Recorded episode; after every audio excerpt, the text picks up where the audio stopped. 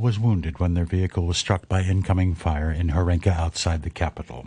You're listening to the news on RTHK.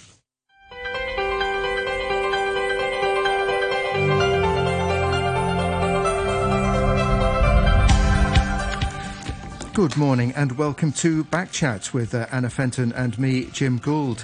And this morning on Backchat, we'll be continuing with the uh, COVID topic, but we'll be looking uh, further afield uh, to see what's happening uh, across the border in mainland China and in other parts of the region. Uh, the, the, mainland facing its highest number of daily infections since the Wuhan outbreak in 2020. Uh, the northeastern province of Jilin, which is under lockdown, is, is again accounting for most of the latest cases.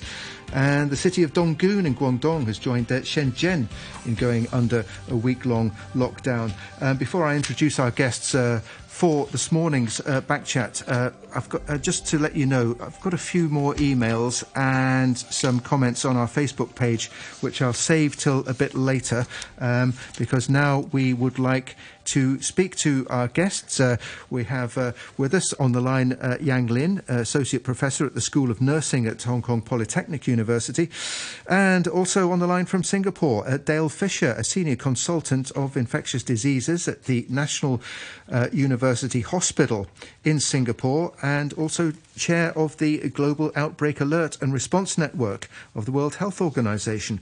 Um, good morning to you both.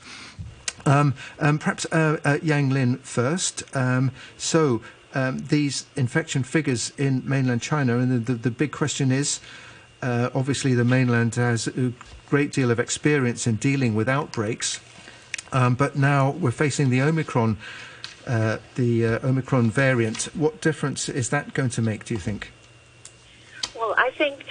Uh, can you hear me clearly? Yes, we can hear you. Yes. Yeah. All right. I think Omicron actually has very different uh, risk profile compared to the previous variants in terms of uh, transmissibility and uh, uh, virulence. So, uh, uh, for so far, there's no death uh, caused by Omicron in the mainland cases. And also, most of the cases actually are mild, very mild, or even no symptoms at all. So I think, but the lockdown may slow down the transmission for, you know, to, to buy some time for, for vaccination or, you know, uh, more preparedness. But uh, I think eventually uh, the social distancing is not the only measure we can rely on.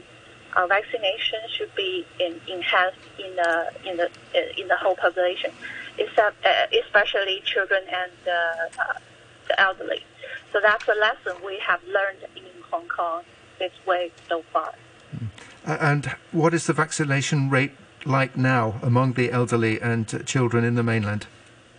Well, I don't have the most updated data, but uh, I do. I do. It's fifty percent um, of the elderly, which leaves around compared to forty here, which leaves about seventeen million elderly vulnerable in China who are not yet having had two doses of vaccine. Yeah, yeah, that's pretty much same. Uh, I heard from. Uh, you know, in, in the big city, actually, uh, the vaccination rate could be slightly higher, like 50% for the elderly, but uh, still far uh, below the kind of threshold we need to achieve to offer the protection for this vulnerable population. Mm. And also saying uh, for young children, uh, like aged uh, five years old below, actually we don't have any vaccines available for them as well in the mainland. So uh, same situation will be, uh, you know, uh, you know, uh, will, will happen again in mainland China, like what we have uh, experienced in Hong Kong. Uh, sorry, would you say the same situation? Um, you... I, I, mean the low vaccination right. in the susceptible population. Mm, mm. I mean that's kind of a, difficult situation uh, the mainland authority need to deal with. Mm. So there must therefore be a great deal of concern about uh, potentially a, a, large number of fatalities then uh, among the unvaccinated elderly. Exactly, exactly. Mm. mm. Um, well, uh, good morning to you, Dale Fisher. Good morning, Jim. So, uh, thanks again for joining us uh, on the programme. Um, c- could we ask you, first of all, um, I mean, since I think we spoke, um, we've seen the number of uh, infections uh, rocket in here in Hong Kong and the number of fatalities, again, mostly among unvaccinated uh, elderlies, uh, very sadly uh, going up to the level that it is now, around about 200 or more a day. Um, uh, from your point of view as, as, an advisor to the WHO, um, what's your assessment of what's happened here in Hong Kong? Well, every country is really seeing a, a surge with the, the, highly transmissible Omicron. Um, Singapore is just coming off that that sort of peak now, but uh, it, it's really tremendously hard to, to stop. And uh, you know what you're you're seeing with the, the zero COVID policy um, in, in, Hong Kong and, and throughout China is uh, is actually it's uh, it, it's really becoming difficult, and, and there has to be be some sort of recognition ultimately that uh, that endemicity is, is is the way to move, and, and, and how you move into that is sort of how soft that landing can be, if you like, bearing in mind the, the health and the, the social and the economic consequences. That's the that, that's the art at this stage for, for most countries. Because Australia and New Zealand just gave up on zero COVID, didn't they? So they just couldn't do it. Well, I, I, I wouldn't regard it as giving up. I, I would well, they regard did. it as. Uh, they uh, did. Well, no, it, no, but it's accepting. It, it's not. Uh, it's not saying we we're, we're going to keep trying and oh we can't do it. It's it's that it's just not feasible. There, there, there comes a point where you just say, um, you know, it, it, does keep breaching the borders. Uh, it, it is causing too much pain to, to drive it back to zero with, with lockdowns and mass testing and things like that. And, and this is not a sustainable approach. So, I mean, you can call it giving up if you like, but uh, I would say it's just uh, accepting the reality more than giving up.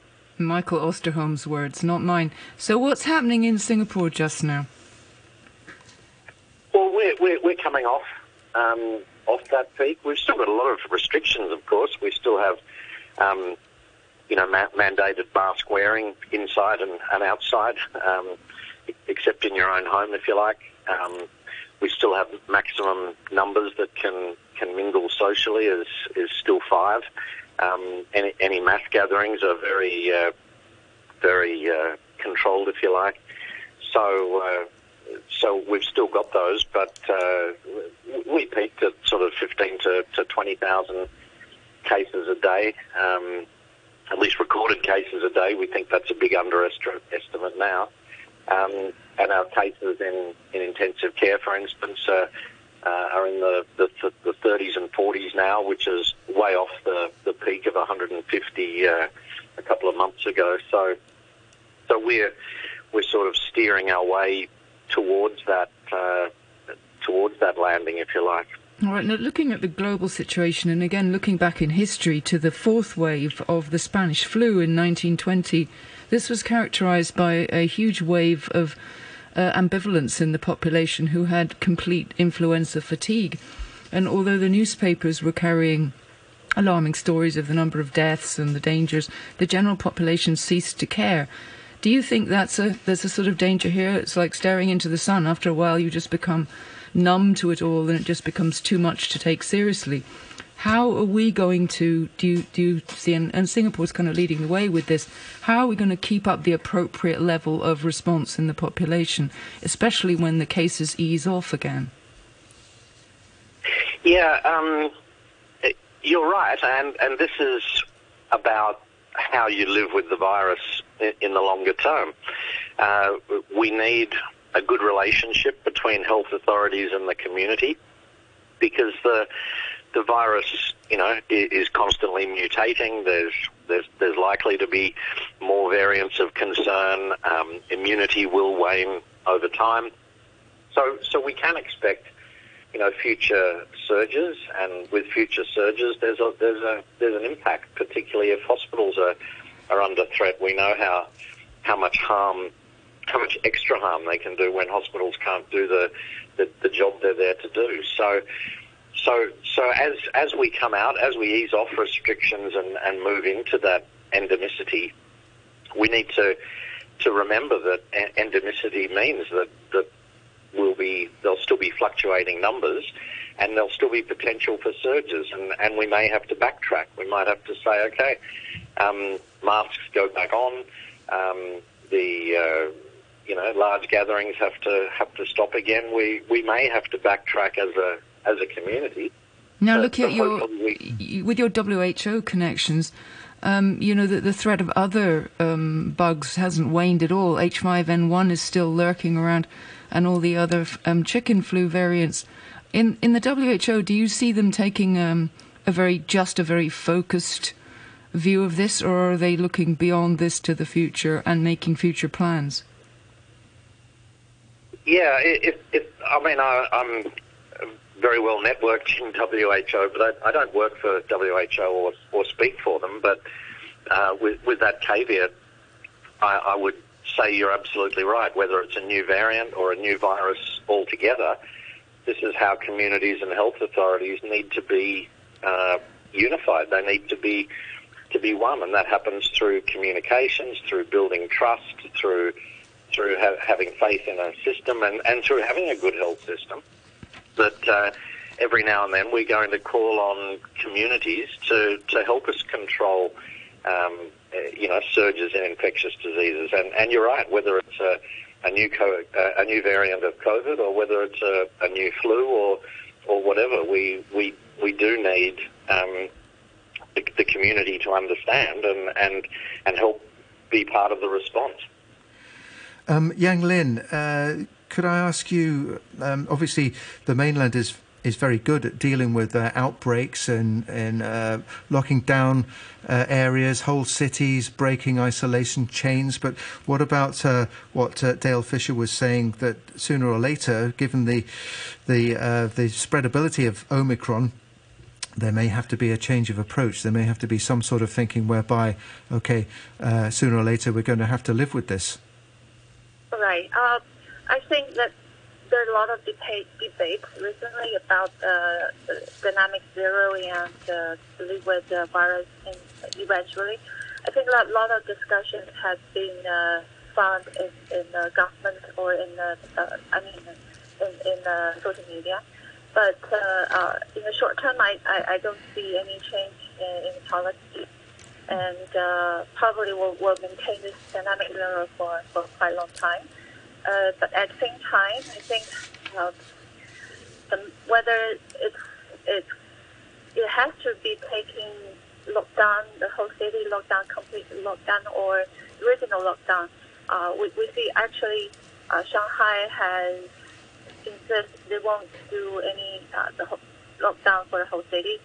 Uh, instead of identifying the high risk uh, high risk region uh, to, to to do some regional lockdown, but uh, Shenzhen, Dongguan, and uh, uh, Jilin, uh, all cities uh, adopted complete lockdown. We probably can compare, you know, the data from the cities to see which approach could be uh, working better in terms of uh, minimize the uh, disease burden at the same time maintaining the economy and the daily life of the general public. Yeah, uh, interesting. You mentioned Shanghai, the the financial center, of course, population of 24 million. Yeah, I mean, the, the city approach is is quite different, isn't it, to other parts of uh, China? Like you say, they've never had a lockdown. Um, they're operating this uh, dynamic clearing system. Um, so why is it? Um, how come you know Shanghai is able to do that while other places can't? Uh, well, I think that they kind of uh, very stringent in terms of uh, uh having a very efficient uh, contact tracing. So with the efficient contact tracing, they're able to identify, you know, the, the transmission chain very quickly and do the isolation as well. So uh, I think that it has been a model case for past two years, but we'll see in Omicron cases whether it can still work that well. Yeah. But anyway, yeah, I think that the uh, Shanghai has uh, adopted slightly different approach compared to other cities. Okay, Dale Fisher, can we can we go back to the, the sort of more bigger picture thing again? It really interests me what's going on in the States. Now, you've got 3% of families in the States who've had a family member who's died of COVID. That also means, of course, that 97% have not had a family member. And they're seeing a lot of, I'm speaking as a counsellor, talking to colleagues, they're seeing a lot of survivor guilt coming through, which is family members who believed that they were the one who gave it to the family as it goes through closed communities, and also people who felt that they weren't able to be there at the time of the death of their family member. How do you think the psychological effect of this is going to play out? Because, uh, you know, we're all still busy putting out the fire, but the psychological effects will be much longer lasting. Yeah, I think it's um, it, it's huge, Anna. I, I think there are, while we count cases and we count deaths, there's there's so much we're not counting. Um, you know, the the economic impact on families, and, and, and what you're talking about is the the social impact on families, and whether that's um, weddings that couldn't go ahead, or, or children that have gone years without having a birthday party, or schooling that's been lost, or, or as you say, the the, the opportunity to, to grieve or or, or or, or you know be part of important moments, which you know sadly deaths are. Um, yeah, I, I think it's very hard to to measure, and that's what goes into to what I'm saying now. We you know what what's happened in the past has has happened, but how are we going to come out of the pandemic? And and it's still we've still got health issues to to, to manage, whether they're COVID or, or non-COVID. Um, we, we don't want to have huge impacts on on you know so, social socially important uh, things and, and culturally important things and and economically important things. So it's still there's still a huge balance to to, to manage as, as we come out of uh, the pandemic. But uh, but yeah, I, I take your point completely. There's um, there's a lot of harm that's that's happened that needs to be part of the, the recovery. Um, just to clarify, uh, in Singapore, are people still wearing masks? Yeah, um, even outdoors. So uh, if you, uh, unless you're doing strenuous exercise, that uh, ma- masks are still mandated. The yeah, I, I, I, yeah, I think the advice was uh, mask wearing is required as a default. Is that right? And then, and then, and then there is. Yeah, it hasn't changed since yeah. uh, since about April 2020. There's uh, there's a there's a discussion around you know can we start to ease that, particularly if you're you're, you're outside, but um, but. Uh, no, it, it, hasn't changed yet. And there are still limits on group sizes, aren't there? I think five people maximum and then five visitors per household. Yeah, it, it, it's certainly five people maximum uh, in a restaurant or something like that. Um, at your home, it's five people uh, at a time. You, it, it, was five people per day, but it's now been relaxed, if I can use that word, to, to, to five people at, uh, at, at one time. So you can have more than five in a day, but there's only five at a time. So it's still pretty uh, pretty restrictive. And do inbound air travellers have to do quarantine, or what's the situation? Yeah, we, we have these um, vaccinated travel lanes, so if you're on certain flights, um, you don't have to quarantine when you come in, but there is some still testing requirements. Um, if you're not on one of those chosen flights, then yeah, you, you, you still do home quarantine and, and some testing for seven days. Mm. And and I think uh, Singapore's had quite a lot of arrivals from Hong Kong in uh, in recent weeks. Is, uh, have you seen much seen much of that in the local media there? Uh, so, sorry, arrivals from from Hong Kong. From Hong Kong, yeah, yeah. People uh, people relocating, uh, well, at least temporarily from Hong Kong down to Singapore, pushing up the property prices. We hear. Okay, well that that works for me. I've got a property. no, um, no, I, I, think this is an impact. Uh, obviously, I've heard of people in um, uh, leaving Hong Kong that, that, have the opportunity, but but actually, there's been an exodus from from Singapore as well to um, people from somewhere else um, uh, re- returning to their original homes. So, so, so it, it is impacting people, and a lot of that's just because people haven't been able to travel and they're realising they want to um, have, have better access to the to their families. So, yeah, it, it has gotten some people down quite a bit.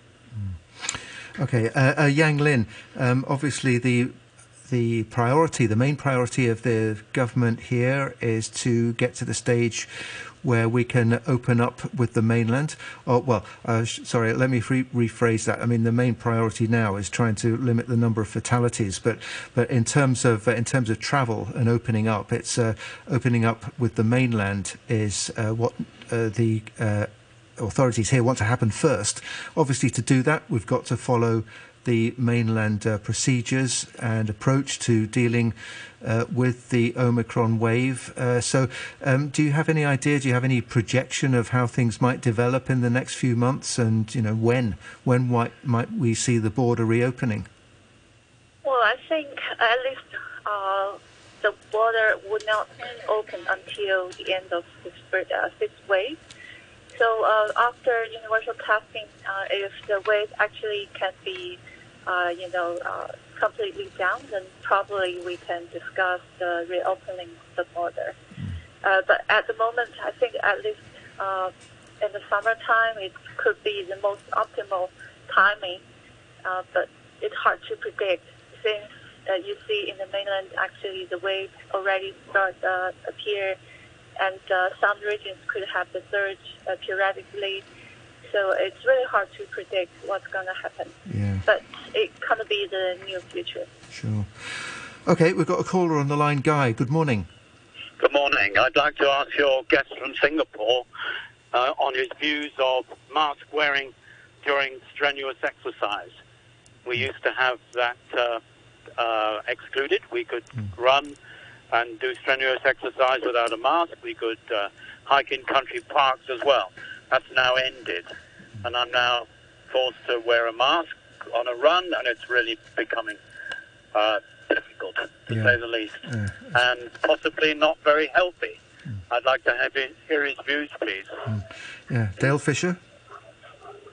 Yeah, I, I, I, I'm afraid I have to agree with the the uh, the person that asked the question. It's uh, it's it, it's very difficult. Um, the the risk would be low. Um, I'm presuming you're not jogging through uh, large crowds, um, but but even if you were, the ventilation's obviously very good because you're outside. Um, we, we we know there can be a slight impact on on your, your oxygen and CO2 levels, um, which are obviously important when you're when you're doing strenuous exercise.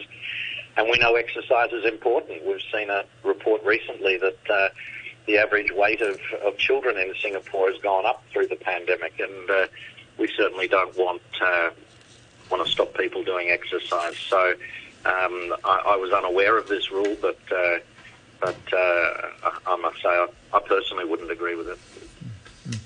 Uh, Guy, did you want to come back?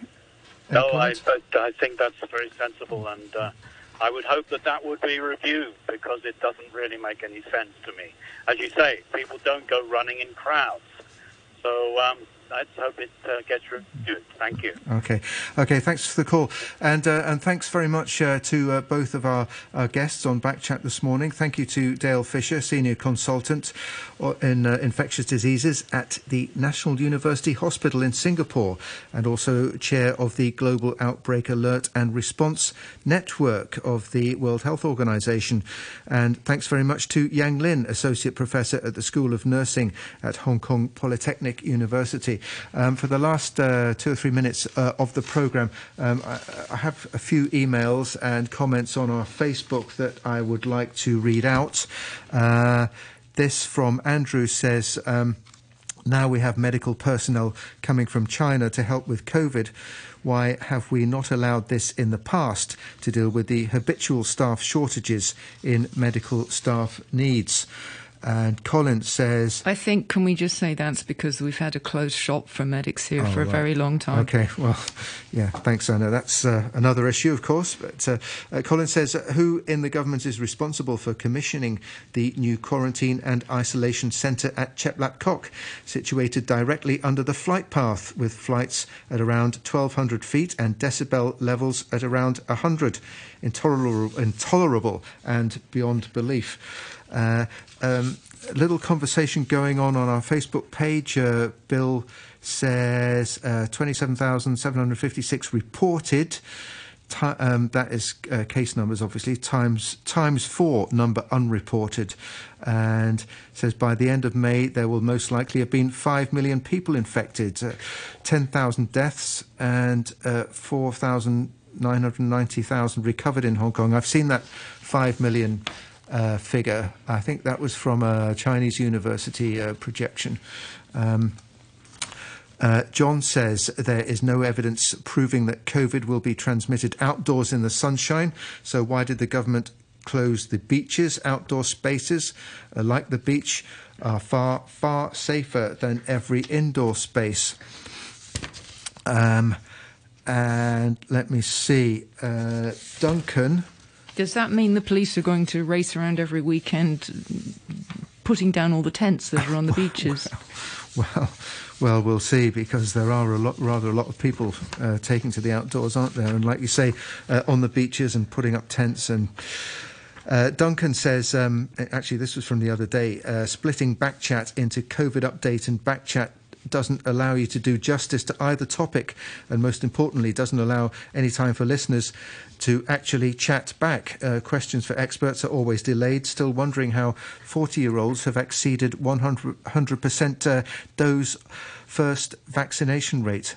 Um, yeah, that, that's some kind of a statistical uh, reckoning, I think, uh, Duncan. Um, uh, in terms of splitting up the program, I would say if anybody does have questions uh, that they'd like answered, uh, please try and get them to us early uh, to give us more chance because usually we're just having uh, COVID subjects before nine o'clock. But or uh, call in, some days please like today, call in. Yeah, some da- days like today we'll go for the whole hour around to at nine thirty. Yes, and of course. Um, there's a hotline, 233 266. Uh, you'll always get through if you want to uh, call into the programme.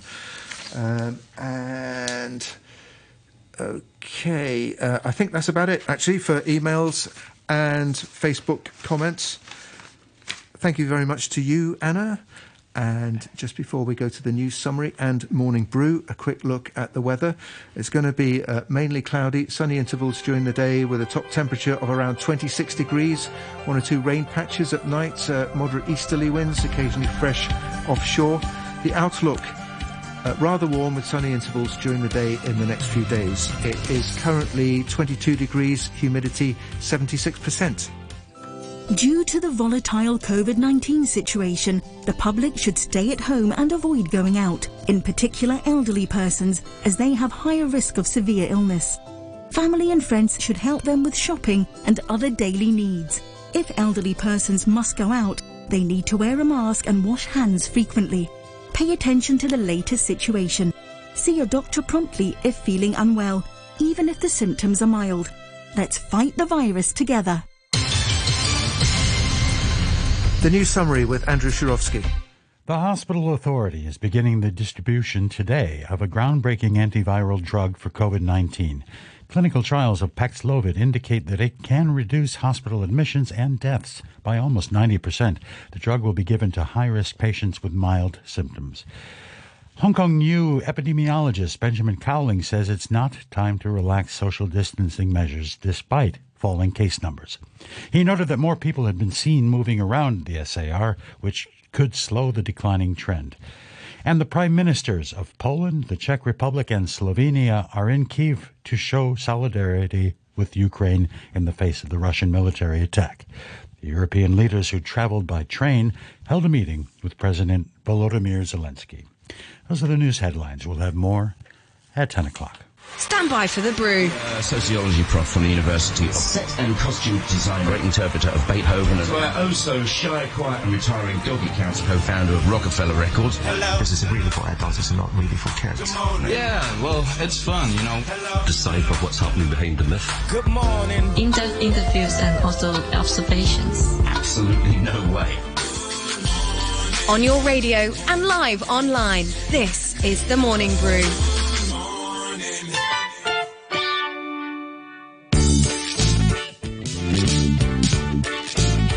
Good morning to you and welcome to Wednesday here on Morning Brew. Well, musical chairs today. Unfortunately, our in-house musical genius, Colin Touchin, well, he can't be with us again and likely won't be for a few weeks, but definitely looking forward to his return.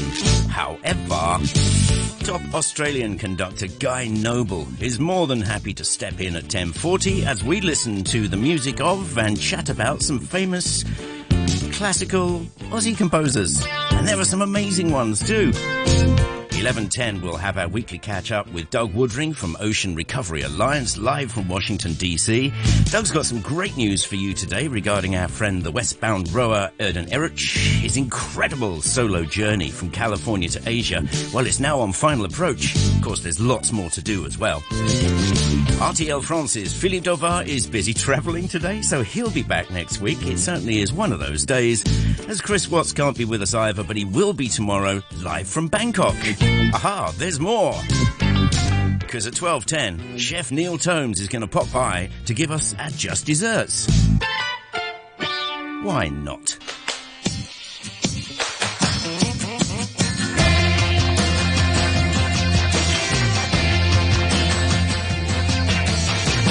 Bobby's off on holiday, away across the sea,